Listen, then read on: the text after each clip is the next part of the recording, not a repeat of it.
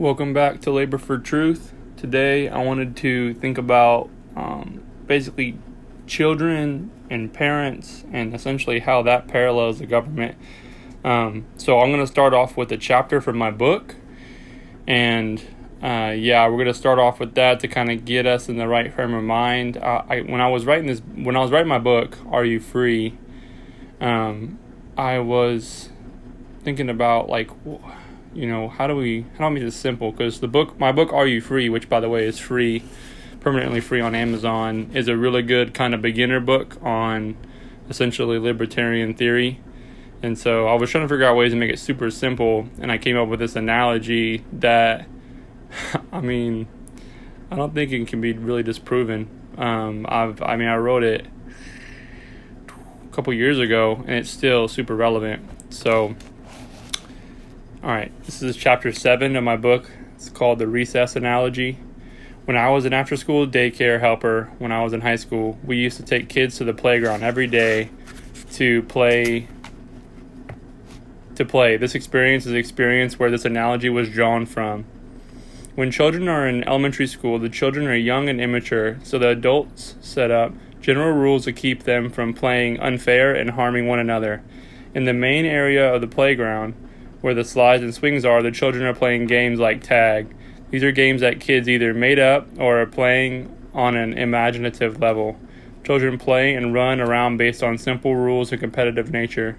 Uh, unless the children get upset and lose control, the children play happily with one another.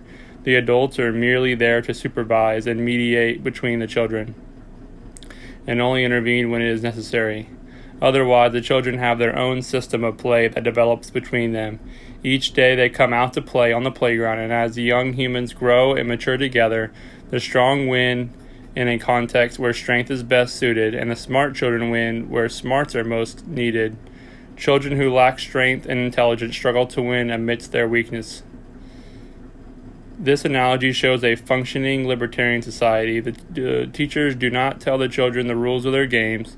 They are not dictating which games are economically or morally incorrect. They are not trying to enforce any manufactured equalizer. The children are regulating themselves by creating their own rules for the games and co playing in the little society that they have created for themselves. This ecosystem is daily, although it is for a short period of time. It is steady and consistently held meeting time so that they can establish their own norms. This ecosystem is able to thrive because schools implement the free society principle. Tom Palmer describes this rule like this quote, The rules of free societies are not crafted to benefit this or that person or group.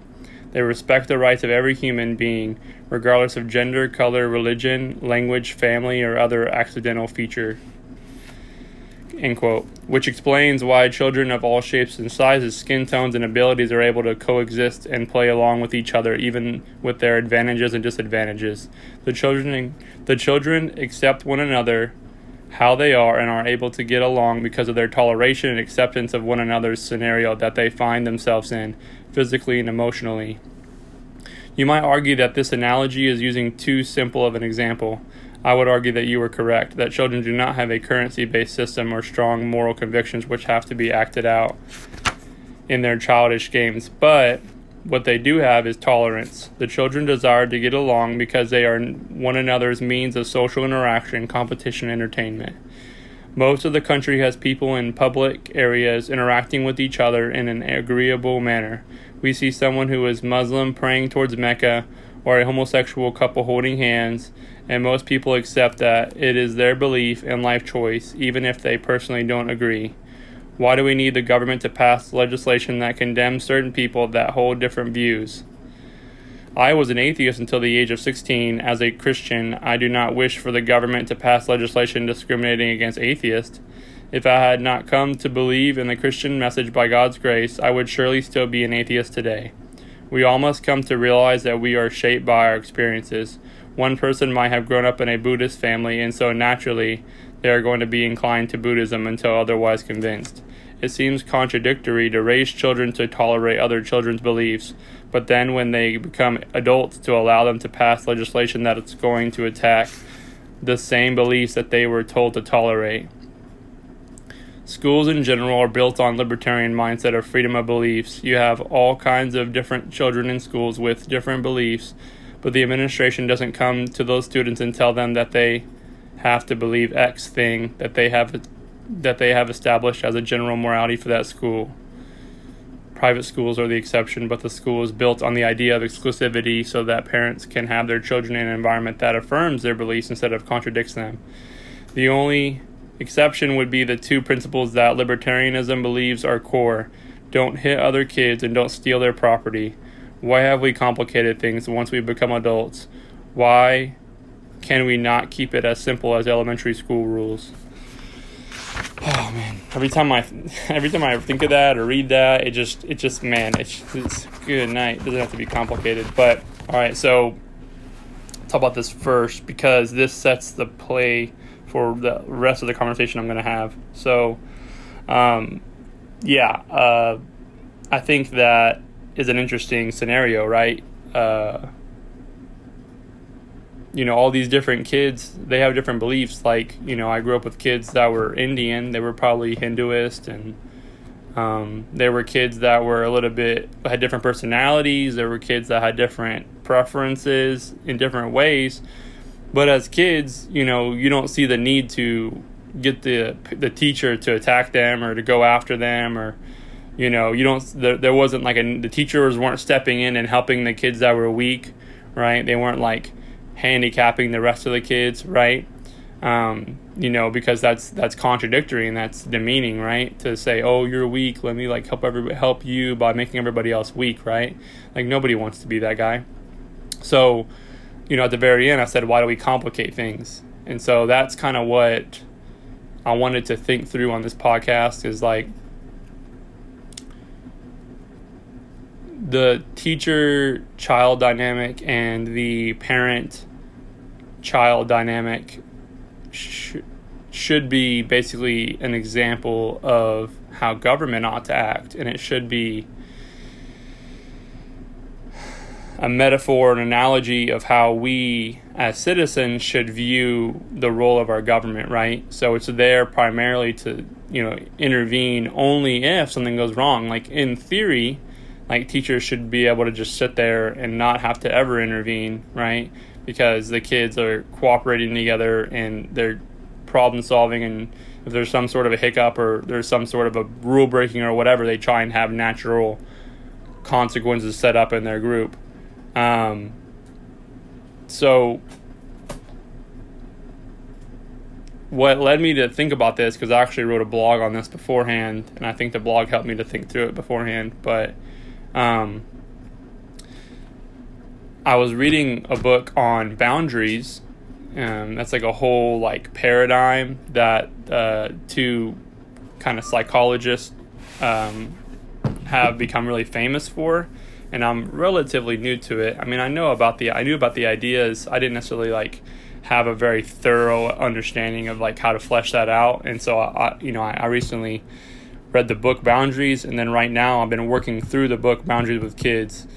And I was reading the book um, on Scribd, which is essentially the best app, in my opinion, that's ever been made. It's awesome. You get like, it's like the Kindle Unlimited, but it has like audiobooks.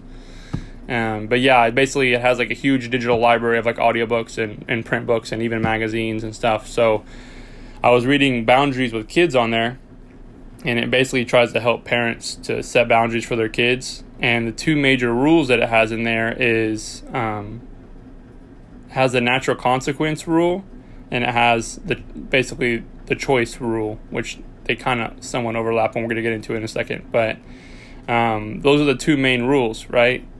And so the first rule, natural consequences, says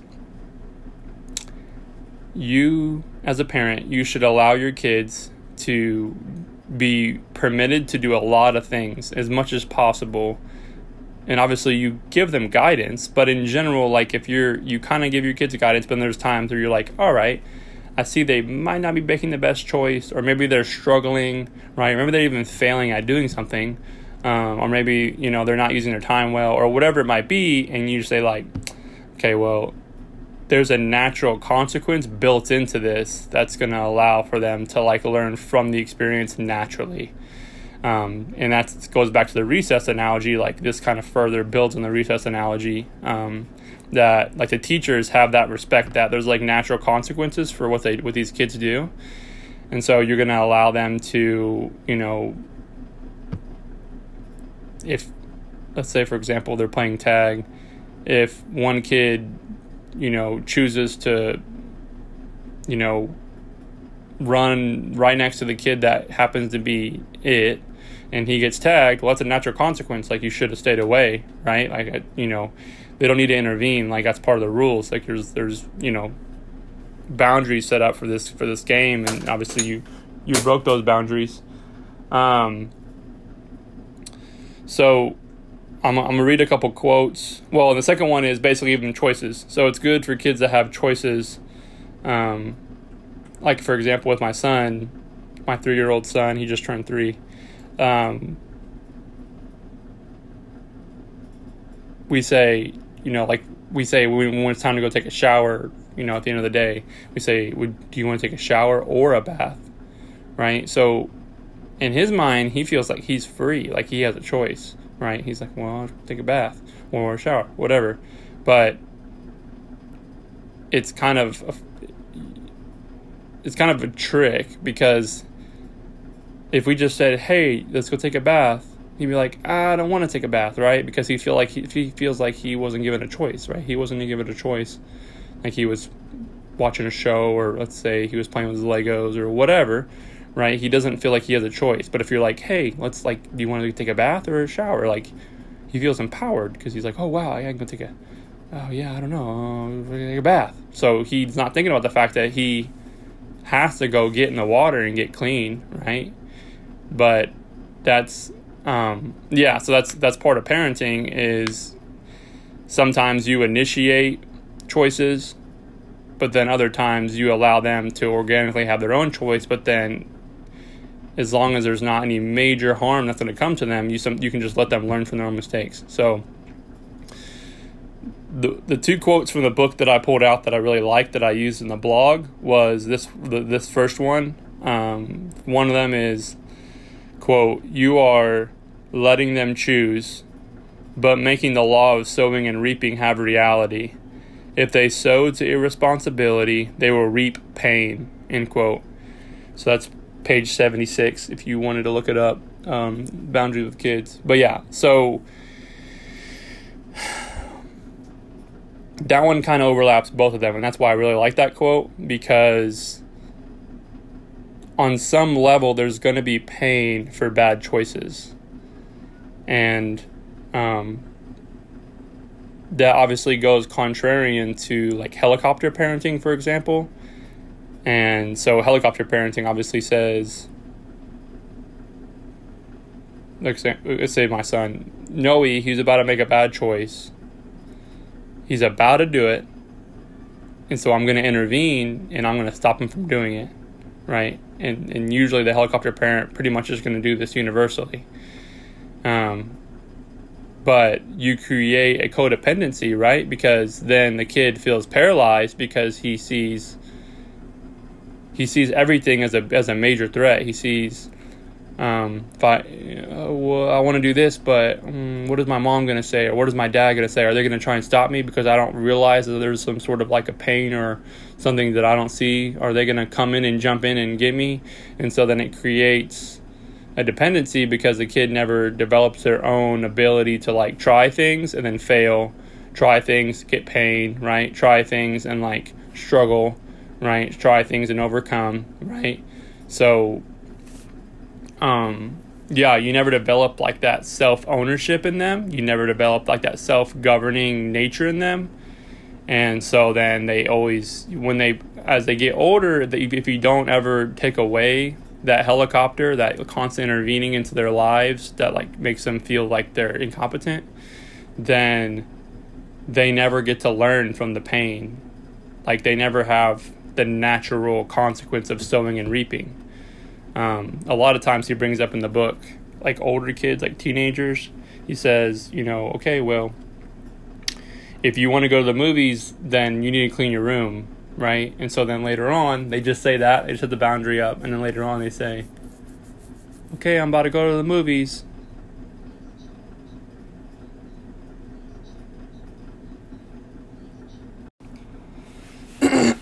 The second quote is Consequences give us the pain that motivate us to change. And I believe that's um, page 85.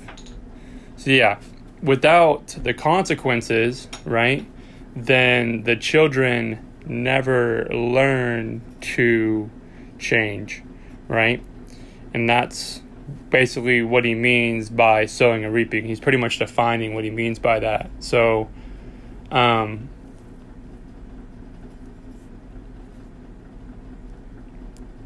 if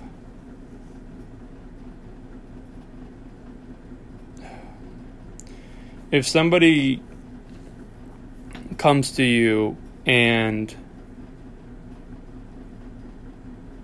okay so if there's a if there's a kid and they walk up to another kid and punch them right? Um somebody a parent could could potentially walk in and stop them from fighting, but there's there's a time and place in where you just allow them to fight, right? Because if you if you intervene, right, then you're you're gonna tell that kid that he can punch the kid and he can get away with it, right? I'm not obviously I'm not saying to always let him do that, but I'm saying there's a sense in where if you're gonna punch somebody, then people might naturally come back at you, right? So that's where discernment comes in as a parent to say, okay, well, when am I going to step in? And other times, where am I going to say, hey, he just did that totally foolishly, just walked up to a kid and punched him for no reason, right? So he needs to get hit back to understand that basically he's bringing the punch back to himself, right? You punch, and then a punch comes back at you. Um, obviously, you know, you don't necessarily need to make let it go forever, but there's a sense in where you you know you you sow a punch, you're gonna reap a punch, and so it is there's that's and you know that's self defense, right? He came at him and he hit him. Obviously, like I said, you don't need to make it go forever, but there's a natural pain involved in that. But if you intervened and said, "Hey, don't hit him," and you know you always jump in all the time, well he's going to think as long as my mom's around then I can jump in and I can hit people, right? And my mom's not going to let them hit me back, you know, whether it be a sibling or whatever it might be. So, an example I used in the blog was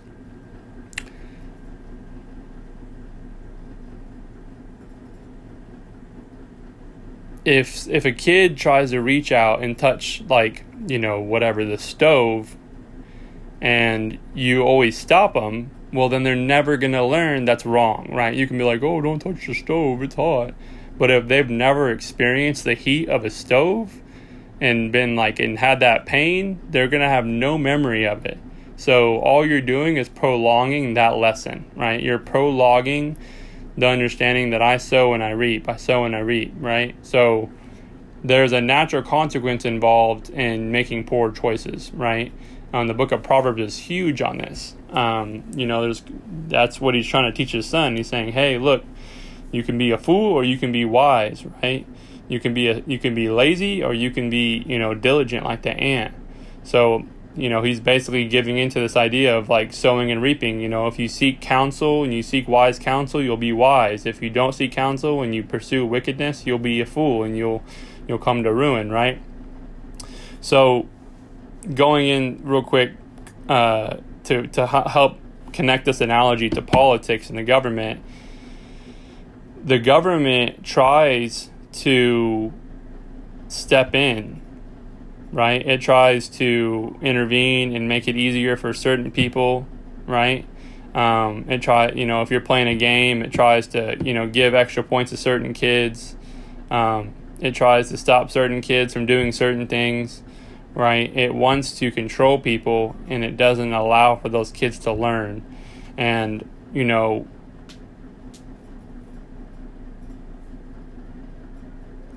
good good parenting and like I said being a good teacher as much as you can with discernment you need to allow for them to make a choice and let that the the, the, the reaping come back to them um, they need to have failure they need to see that I do this thing and this thing happens because being a kid is a very much a simulation time. That's why you have a whole different detention system because, you know, obviously we all know that kids are not fully developed and they can't comprehend that. If one kid, you know, beat the mess out of another kid, we're not going to put them in jail for 10 years and ruin their childhood, right? They're kids you know they need they there's a sense in where they have to learn. They have to make mistakes. They gotta you know they gotta be able to make a choice and and there be a relatively small consequence and give them a chance to learn. They're in a learning phase. You know they're trying to figure it out. So I think this analogy is fascinating, and when I was reading, when I was texting my, I texted my wife saying it's pretty, it's very, it, to me, this is the core of it right here. I'm about to say that it's very fascinating that good parenting parallels good government. So when we're when we're trying to understand what it means to have a good government, we need to understand that actually a good place to understand that is good parenting. Um, another example of this is my mom. Whenever I was a kid, her her love language is acts of service. So she was huge on trying to help us. So she would, you know, clean our rooms, she would put our laundry away, she would do our laundry, she'd make all our food. Um, she would help us with all of our homework, right?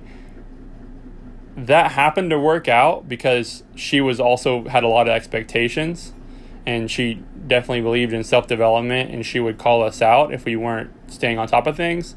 But a lot of kids that would ruin them because they would they would never have they would never be able to develop responsibility in the sense that if they never had any sort of a reward system, if they never had any sort of responsibility, then once they became adults, they would literally just be like, I don't know how to do any of these things. I don't know how to deny myself at all. Um, all I know is that everything that's hard and that's undesirable, like it's already done for me. Um, you know, like laundry or whatever. Um, so that's, in my opinion, that particular part of it is not good parenting. And even my dad will call her out and be like, they're not going to know how to do anything, right?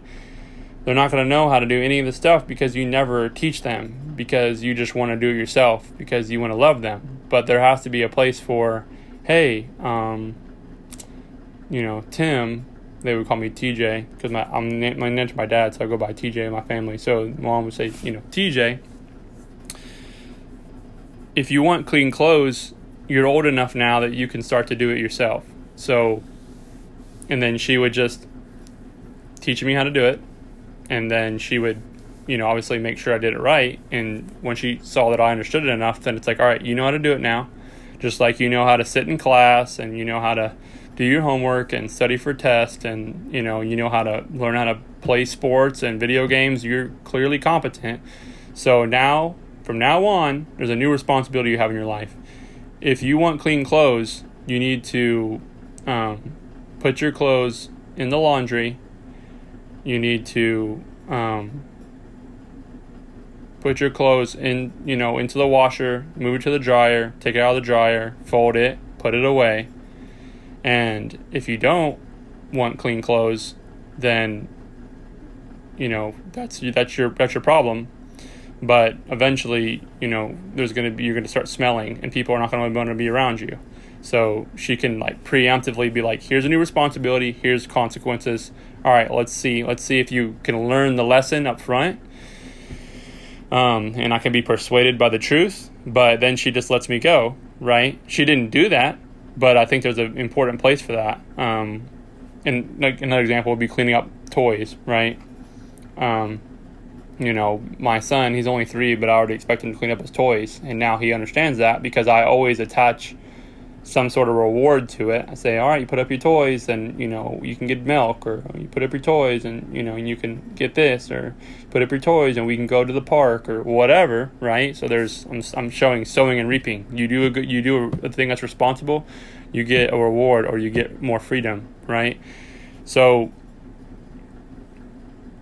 as adults, we a huge part of being an adult is being able to like build that into our own self, right? So we have our own system of rewarding ourselves, right? So we basically self parent, right? And that's another way of putting owning yourself. So in, in my book, I'm writing a book on self ownership called You Own Yourself. And I break this down this idea that the most fundamental idea when it comes to human rights is that we own ourselves.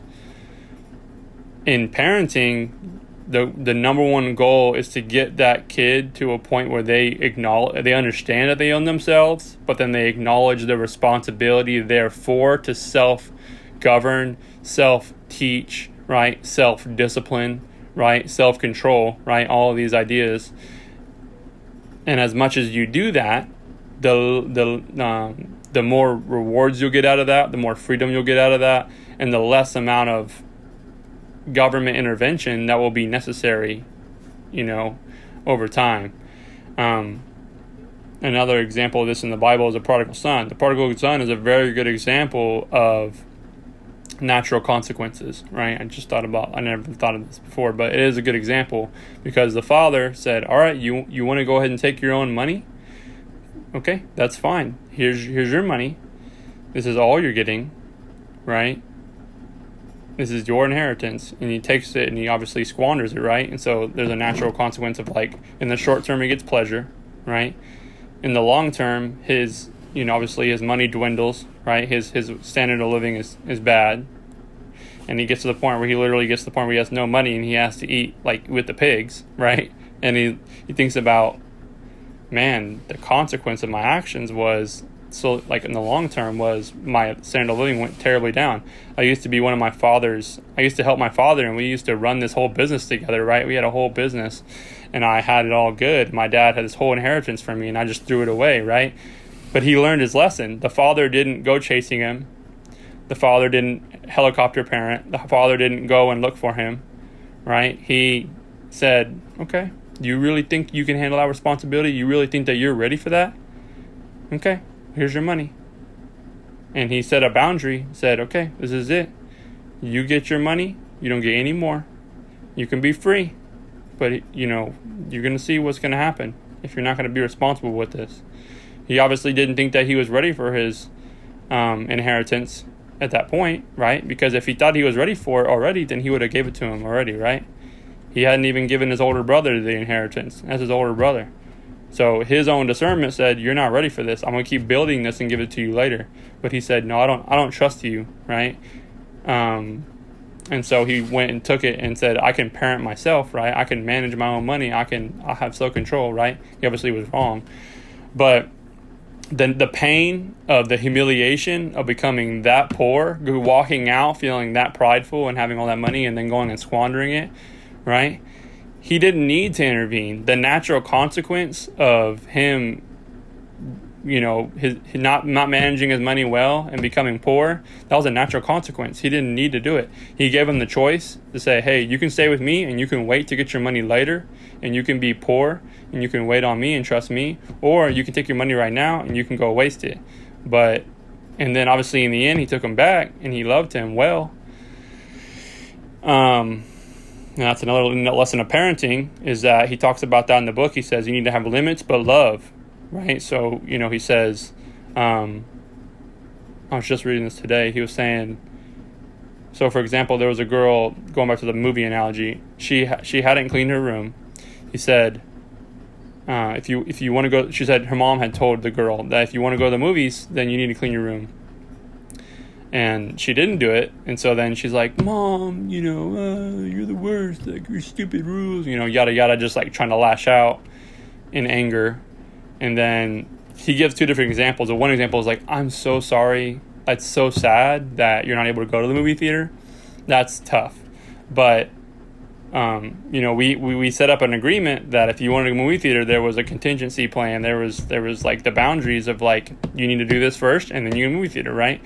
Um, you sow to you know uh, cleaning your room, then you get to reap the benefit of going to movie theater, right? Um,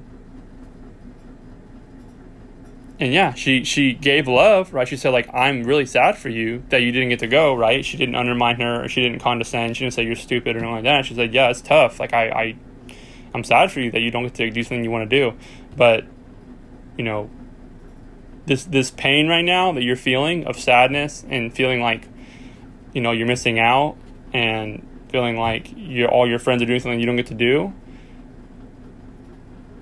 That's that's how that's how real life is, right? Real life is I don't pay my bills, then my electricity goes out. I don't go to work, I get fired. Um, I don't pay my taxes, right? Then I can I can go to jail, right? So there's natural consequences um, that are built into society. There's natural consequences to, to how you manage your money. There's natural consequences to how you treat people there's natural consequences to um, how much you develop yourself, right? There's natural consequences to how much you value your education and develop yourself in that way, right? There's all, all kinds of areas. So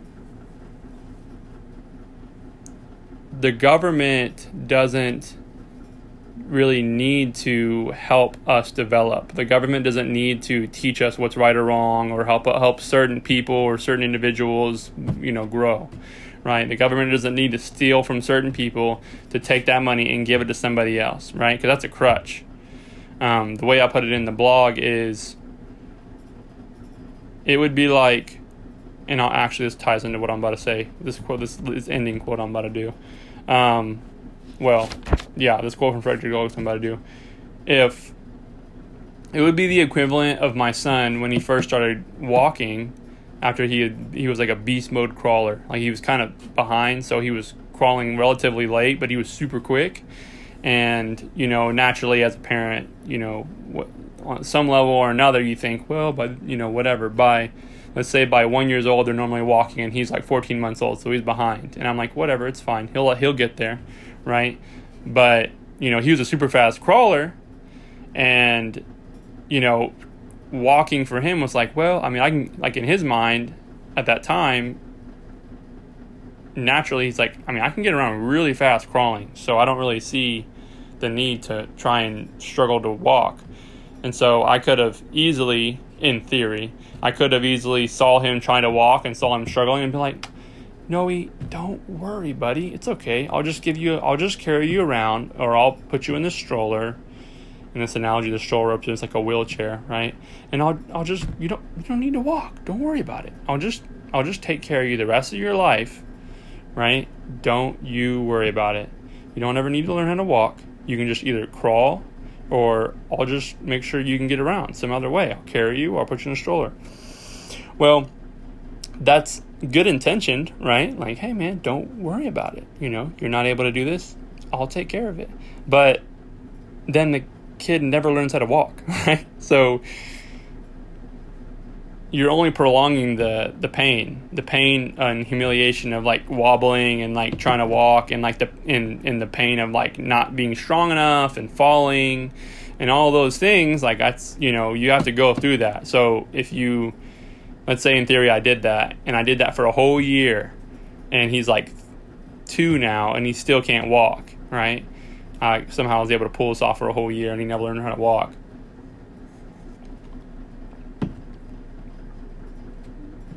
You you just handicapped that kid because even though in his mind he's another year older and he's developed in his inner person, his body's not any more developed.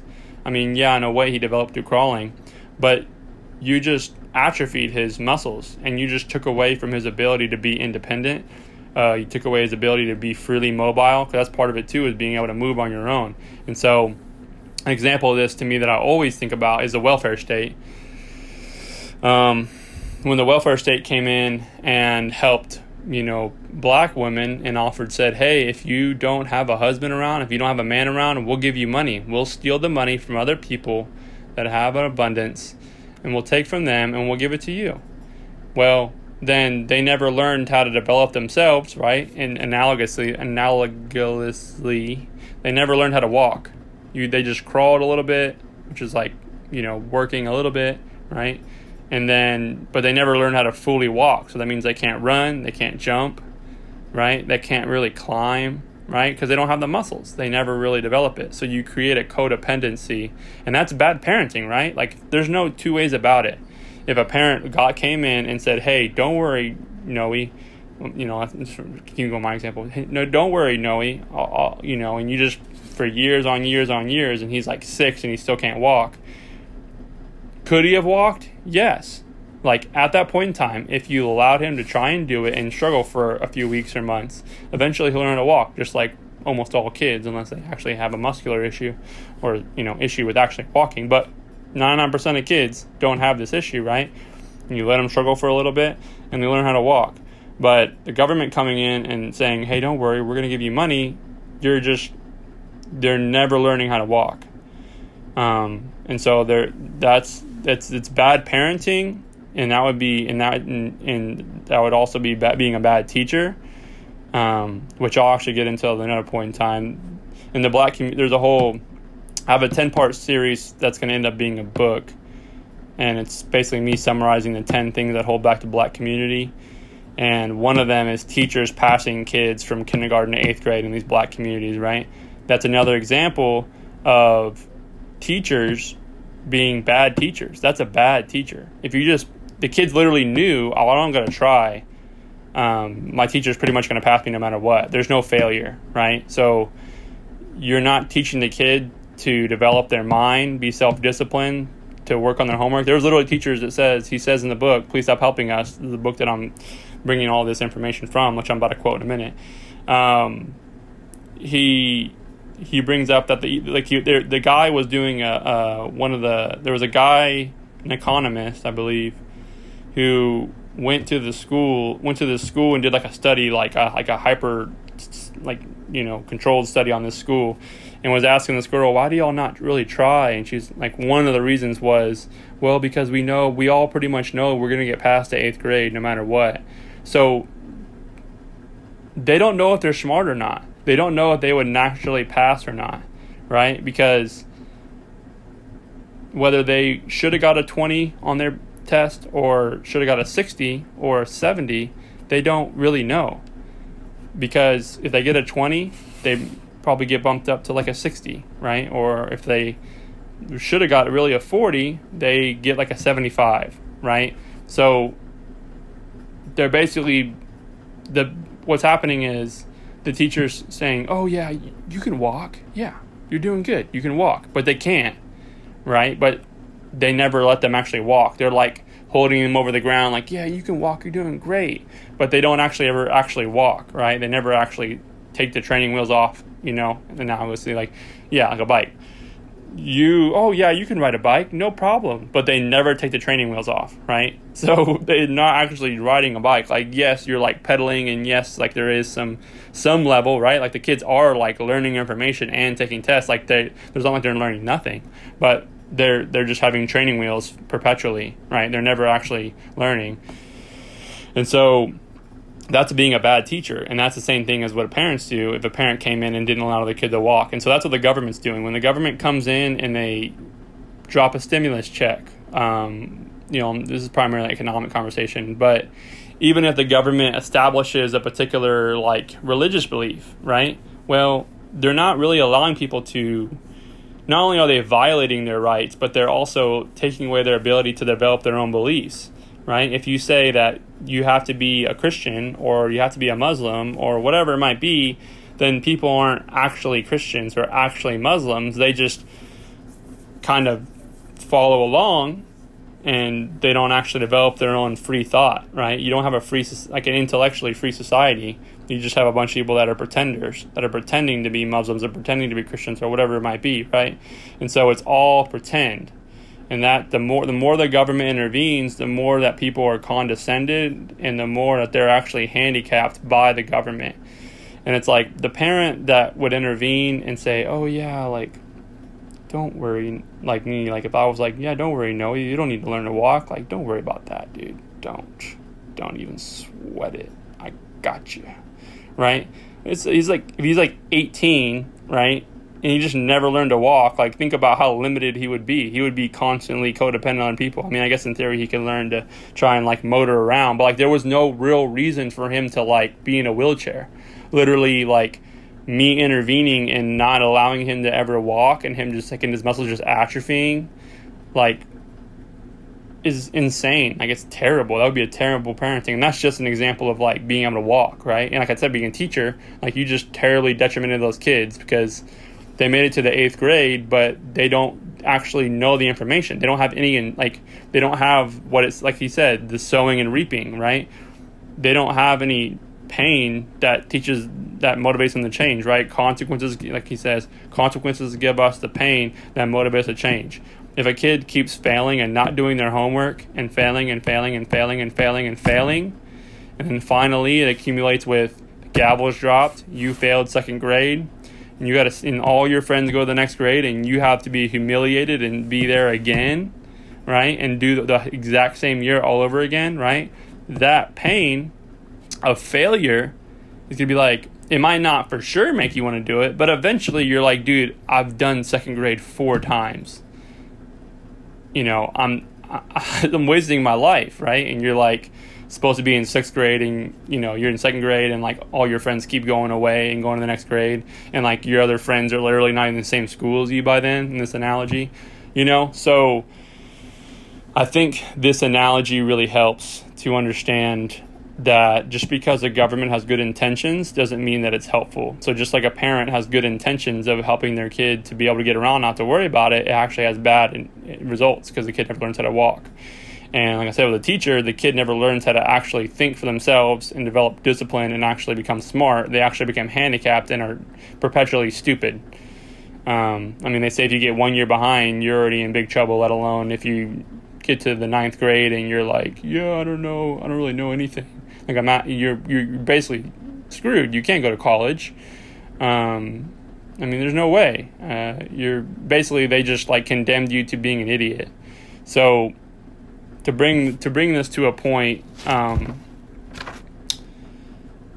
in the in the introduction to his book, uh, Jason Riley and stop please stop helping us. He brings out a quote from Frederick Douglass, which basically parallels what we're talking about because when blacks were first freed, they um, everybody was trying to figure out okay, what do we do, right? So these people have been for multiple generations for like a century and a half, I believe.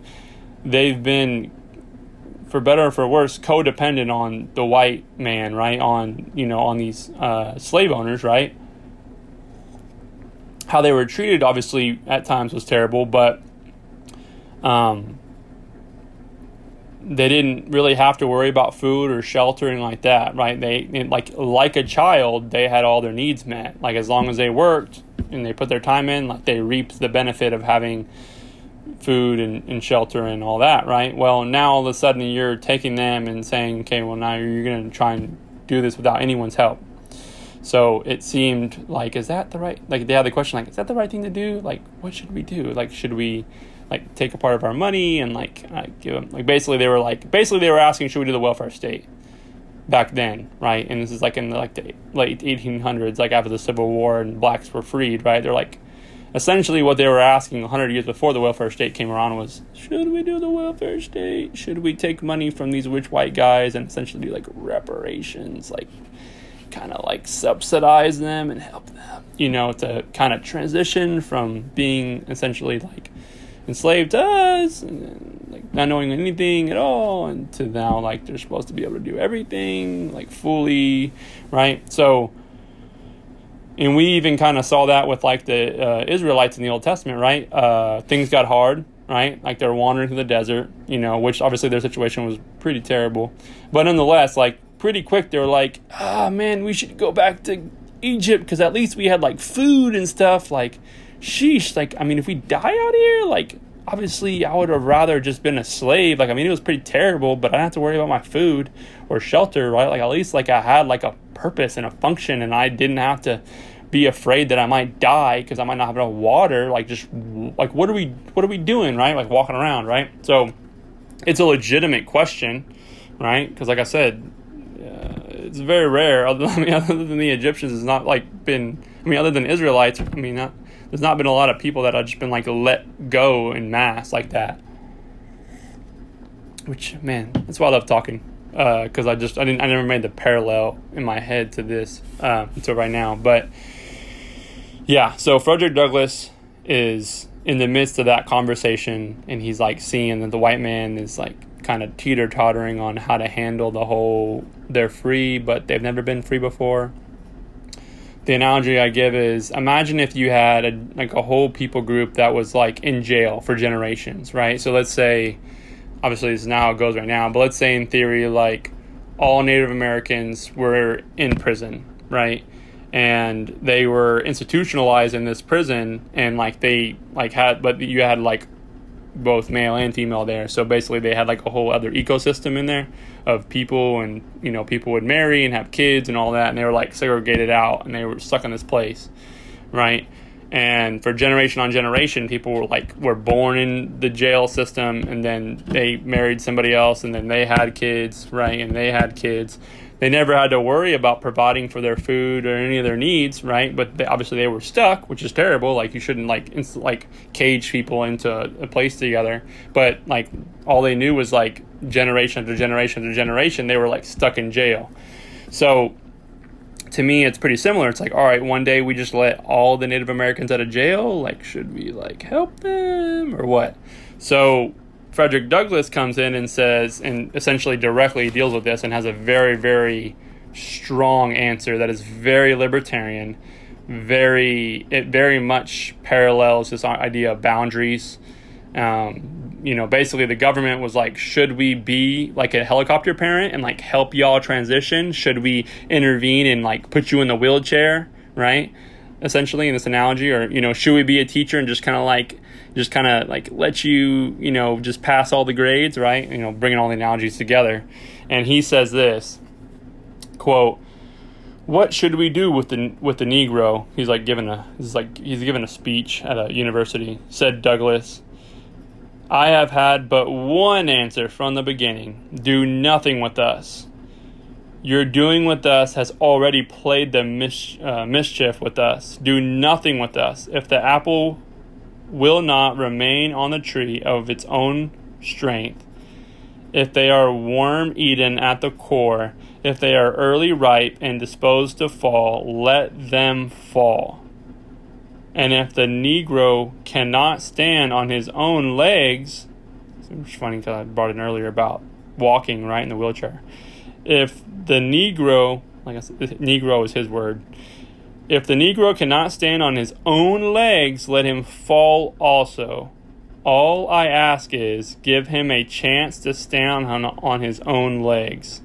So basically they were wanting to say, should we put like all black people in wheelchairs because we don't think they can like walk? Like it'd be like somebody never walking before and all of a sudden they're like 18 and you're like, so do we like put them in a wheelchair or do we just like let them struggle and like try and figure out to walk? Like, should we just let them like be humiliated and fall and struggle and kind of like bebop around and like, you know, just like have to use support from objects and like ah, I can't really walk and like you know just have these like super weak legs that have no idea how to walk and have no muscle memory of it, right?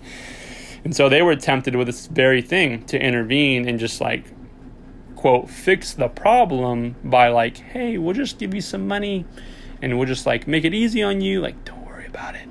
And he was like please don't do that. That no we're never going to learn if you just like give us like slavery 2.0 because he realized that if the government came in and intervened, well, then you're still dependent on the government, and the go- then then you're then you're, you're essentially still enslaved, right? It's just like a light, like it's like slavery light, right? Because you're still enslaved. You still don't have independence right? With a kid that can walk, they're independent. They can go over here, they can run over here, they can go on and play on the playground, they can run and they can jump, right? They're independent, right? They can, you know, do a lot of different things. Like if they, oh, I want to go to the fridge, or I want to go over here, I want to go play with my friends. Like they don't, they can just their own. They are self willing, right? But if a kid is in a wheelchair, well, they have to get permission, right? Well, can can you please can you take me over here? Please, can I go over here? Please, you know, they have no freedom of will. They have no ability to do anything on their own. They have to always like ask for permission. So he he saw that like long term being like, yeah, it's not going to work. And we've seen that now with the welfare state. We have 60 years of essentially the government coming and saying, "Hey, yeah, don't worry, come sit in the wheelchair. We'll take care of you," right? And now we have very weak people, right? We have a very poor people group that chose to take the handout, but the deal was the handout said you're not allowed to ever make any more money than this. If you make more money, then we'll take away the handout. So you create this dis- disincentive to say, well, if you start, if, if you try to start walking, right? If you start to be independent, well, we're just gonna, you know, we're gonna help you out less. We're gonna bring the wheelchair around less. Well, if all you've had is somebody bring you like push you around in a wheelchair, you get really used to the codependency. So Frederick Douglass agrees with the boundaries with kids philosophy, basically, is what I'm trying to get to. His view of the government parallels his view, like John, Town, John Townsend and Henry Cloud's view of good parenting, which is, like I said, natural consequences and freedom to choose. So, to bring this point to a close, I'm to read a section in his book that talks about different people groups, and then we'll we'll end this podcast there. This could be multiple hour long conversation, but I think that y'all get the point. This, this, bringing in like analogies for me are fascinating, and I think they're really helpful for people to understand things that are new um, to bring in like real life parallels. I mean, basically, it's a parable, right? Jesus um, used a lot of like natural, real life things to tell his stories, right? All right, so we're in, uh, like I said, we're in Jason L. Riley's book, Please Stop Helping Us. Which, man, I love this book. It's really good. It's really helped me to um, see the facts on the black community and see the truth of how because actually, let me say that real quick. Please stop helping us. The subtitle is How Liberals Make It Harder for Blacks to Succeed. So if you break that down, he's saying liberals come in and bring the wheelchair of subsidies and intervention and, and the welfare state, and they actually make it harder for us to succeed. And it's not just a welfare state. He talks about a bunch of different stuff. But um, all right, so this is a relatively long quote, but I think it really naturally explains the point. You talk about, like I said, different people groups. Some people groups chose to have chose in the past and do choose now to not depend on the wheelchair of the government, but other groups did, and it actually like was detrimental to them. So, quote. The economist Thomas Sowell has spent decades researching racial and ethnic groups in the United States and internationally, and his findings show that political activity generally has not been a factor in the rise of groups from poverty to prosperity. Many Germans came to the United States as indentured servants during colonial times, and while working to pay off the cost of the voyage, they shunned politics. Only after they had risen economically did Germans begin seeking public office culminating with the elections of President Hoover and Eisenhower. Pause real quick. So yeah, so he brings up how the Germans shunned, you know, being a part of uh, the government, right, until they paid off their debts. Uh, second people group is quote today asian americans are the nation's best educated and highest earning racial group a 2013 pew study reported that 49% of asians aged 25 and older hold bachelor's degrees versus 31% of whites and 18% of blacks. The median household income for Asians is 66,000, which is 12,000 more than white households and double that of black households. Yet, Asians have little political clout in the United States. There have been a handful of prominent Asian American politicians like governors um, Bobby Jindal of Louisiana and Nikki Haley of South Carolina, but Asians have tended to avoid politics compared with other groups. Between 1990 and 2000, the number of elected officials grew by 23% among blacks, but only four, by 4% among Asians. 4%. Even Asian voter participation lags behind other groups. In 2008, Asians were significantly less likely than both blacks and whites to have voted. So we see there that they're the most educated, but and they're the highest in- income earning, but yet they have very little people in government They very little. They won't vote very often. Um, yeah. So overall, all the different levels, whether they aspire to be in those roles or whether they they want to even partake in it, they don't care. Um, in this part, he's in the part of the book he's actually bringing up. Um, he's talking about how uh, everybody had a lot of hope in you know the, the beginning of the chapter is black man in the White House. Like they're like the the big the this is a, we'll have a conversation about this later on, but just a real quick sidebar to help understand the context. The big conversation in the past in the black community is whether they should focus on self development, which is the Booker T. Washington and Frederick Douglass kind of guys that obviously I just quoted Frederick Douglass that said we don't need to focus on the government, we need to learn to you know analogously walk on our own. While others said, no, we need to get the government in, get us wheelchairs, and depend on the government, right? We need to go get put government people into the power and, and rely on them. Um, he was talking about how um, up until I believe it's the 60s or 70s, basically around the time of the welfare state, there was only 1,500 politi- black politicians.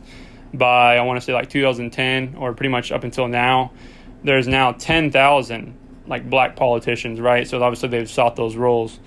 But nonetheless, so Germans back a long time ago, colonial times, were like, nah, we're not going to pursue political power, and therefore, obviously, we're not going to pursue, you know, by implication, we're not going to pursue the relying on the government, right? We're going to try and develop ourselves and become more valuable in the market and pay off our debts. And like I said, Asians make even more than whites, and they're more educated than whites, and yet they don't believe in they have they're the most libertarian in practice, which I'm going to make a whole podcast on this particular subject just to really break this down later on. But the other side of it is you have um let's see yeah so the other the other group that actually focused more on the government and relying on the government basically they they wanted the wheelchair in this analogy and they wanted the teachers to pass them um, were the Irish. So he says, moreover, in those instances where the political success of a minority group has come first, the result has often been slower socioeconomic progress. The Irish immigrants who came to the United States in the mid 19th century arrived from a country where 80% of the population was rural. Yet, they settled in industrial centers like New York, Philadelphia, and Boston and took low skilled jobs. Their rise from poverty was especially slow as late as 1920s. 80% of all Irish women working in America were domestic servants, despite the fact that Irish run political organizations dominated local government in several big cities with large Irish populations. To most Americans today, it is not immediately obvious that the black migrants who left the rural South for the industrial cities of the North starting in the 1940s resemble the Irish immigrants who left rural Ireland and crossed the ocean to the great cities of the Atlantic seaboard starting in the 1840s, wrote Paul, uh, political historian Michael Barone. Yet, the resemblances are many. Among other things, explained Barone, both groups looked to control of government as a means of advancement and both excelled at politics. They built their own political organizations modeled on their churches. The Irish, hierarchical political machines, blacks, ad hoc organizations assembled by charismatic local leaders. They were initially the object of competition between Democrats and Whigs or Republicans, but within about 20 years, both b- uh, became heavily, almost unanimously Democratic. Both used politics to create large numbers of public sector jobs, right? So that's, that's the whole wheelchair thing. Both used politics to create large numbers of public sector jobs for their own people. In some cities where they were majorities, Boston and Jersey City for the Irish, Detroit and Washington for the blacks, they created predatory politics which overloaded the public payroll and neglected to enforce the law, ultimately damaged the city's private economies. Yet it was only after the decline of the fam, uh, famed Irish political machines that average Irish incomes became to, uh, began to rise. Irish patronage politics was not the deciding factor in group advancement. Barone noted, Society addressed the ills of the Irish through private charities, the settlement house movement, temperance societies, and police forces, all of which tried to improve individuals' conduct and to help people conform to the standards of the larger society. The Irish rose to average levels of income and education by the 1950s. In the 1960s, an Irish Catholic was elected President of the United States. Solon Barone are conservatives, but some liberal scholars have made the same point. So we can see empirically that the groups that said no thank you to the wheelchair, right? The analogous wheelchair of government intervention, right? Financially or whatever it might be. Um, they're the ones that actually did better. And the ones that most said, no, we're going to do this on our own and we're going to cooperate together and, you know, freely help each other amongst ourselves is the Asians. And like I said, the Asians are the smartest and highest paid. So, yeah, the, as we can see, the Asians had the most boundaries set up for themselves, right? And they had the highest expectations of one another. The Germans had the boundary of saying, "Hey, yeah, we're not we're going to, you know, we're going to focus on trying to get financially right. We're going to try and get rid of our debts." And, you know, yeah, it's painful for us to sit here and go through this um, it's painful for us to have to, you know, develop ourselves and to walk and to, to grow and to do it on our own and to learn and to have to, you know, go through being poor. And it would be in the short term easier to just try and get political power and get jobs through, you know, like the Irish did, you know, be put on the government payroll. But they knew in the long term that wasn't going to really help them.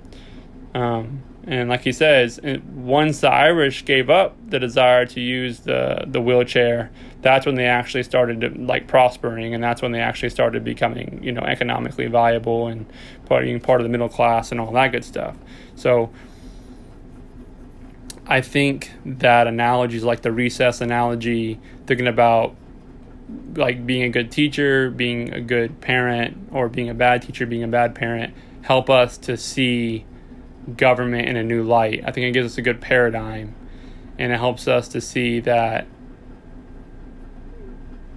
the way that government should be has already been developed, right? The way that the government should interact with its people has already been developed, and we've already seen that being a helicopter parent um, or being a being a teacher that pretends like students are doing better than they than they are is actually really detrimental and has a really negative effect. And so the government coming in and trying to help, quote help by intervening with good intentions has a result of of really handicapping and actually really really hindering um, any people group, Irish or Irish or white. You know, um, blacks obviously are blacks. Like it, the Irish would have like if the Irish wouldn't have uh, gave up their desire to pursue politics, they would still be held back right now. Like you would have Irish leaders in politics, but they would still be poor, even though they're white, right? So it really has nothing to do per se with their race. Um, up until the welfare state, the blacks had uh, I was watching an interview real quick um, that said from 1890 to 1940, so basically the kind of right in the middle there in 50 years, blacks had a higher percentage based on the consensus the census data they had a higher marriage rate than the whites for like 50 years. And that was even before um, welfare state. And they were already basically becoming more and more skilled, more and more educated, and they were already um, like making the gap between white and black income less and less. So the more and more they took seriously Frederick Douglass mindset of just let us walk on our own, develop ourselves, the better they did. It was when they all of a sudden decided we're going to go ahead and get in a wheelchair. Even though we can walk, even though we're getting stronger, even though we're prospering, we're going to go ahead and take the hand out and we're going to say, no, it's great. Let's get in the wheelchair. Let's just go ahead and be passed along out of, out of guilt and pity or whatever it might be by the teachers, right? But in the end, it was very detrimental. And that's basically the biggest thing that holds back any people group, any, any, any individual, is people trying to take the easy way out. People wanting to choose to take the easy way out and not suffer, um, you know, the consequence of pain, right? And so then they never change, and they're just like perpetually, basically, they're perpetually immature, they're perpetually entitled, they're perpetually codependent, and all this. And so let us, let us learn from what it means to be a good parent. Let us learn what it means to be a good teacher. let us learn from these different people groups and see the data and say no it's more it's the asians are the most prosperous people group and they depend the least on the government and they care the least about what the government does aka they're the most libertarian people group that we know of um, they they don't necessarily think that they're libertarians but they are accidental libertarians so I wanted to share this because I just find this information super fascinating. And I just ran into it and I was just like, man, it's so parallel. Like everything he's saying over here about boundaries and good parenting is the exact same things that libertarians, um, limited government, you know, minarchists say about the role of the government. So, all right, guys, I'll see y'all on the next one. Later.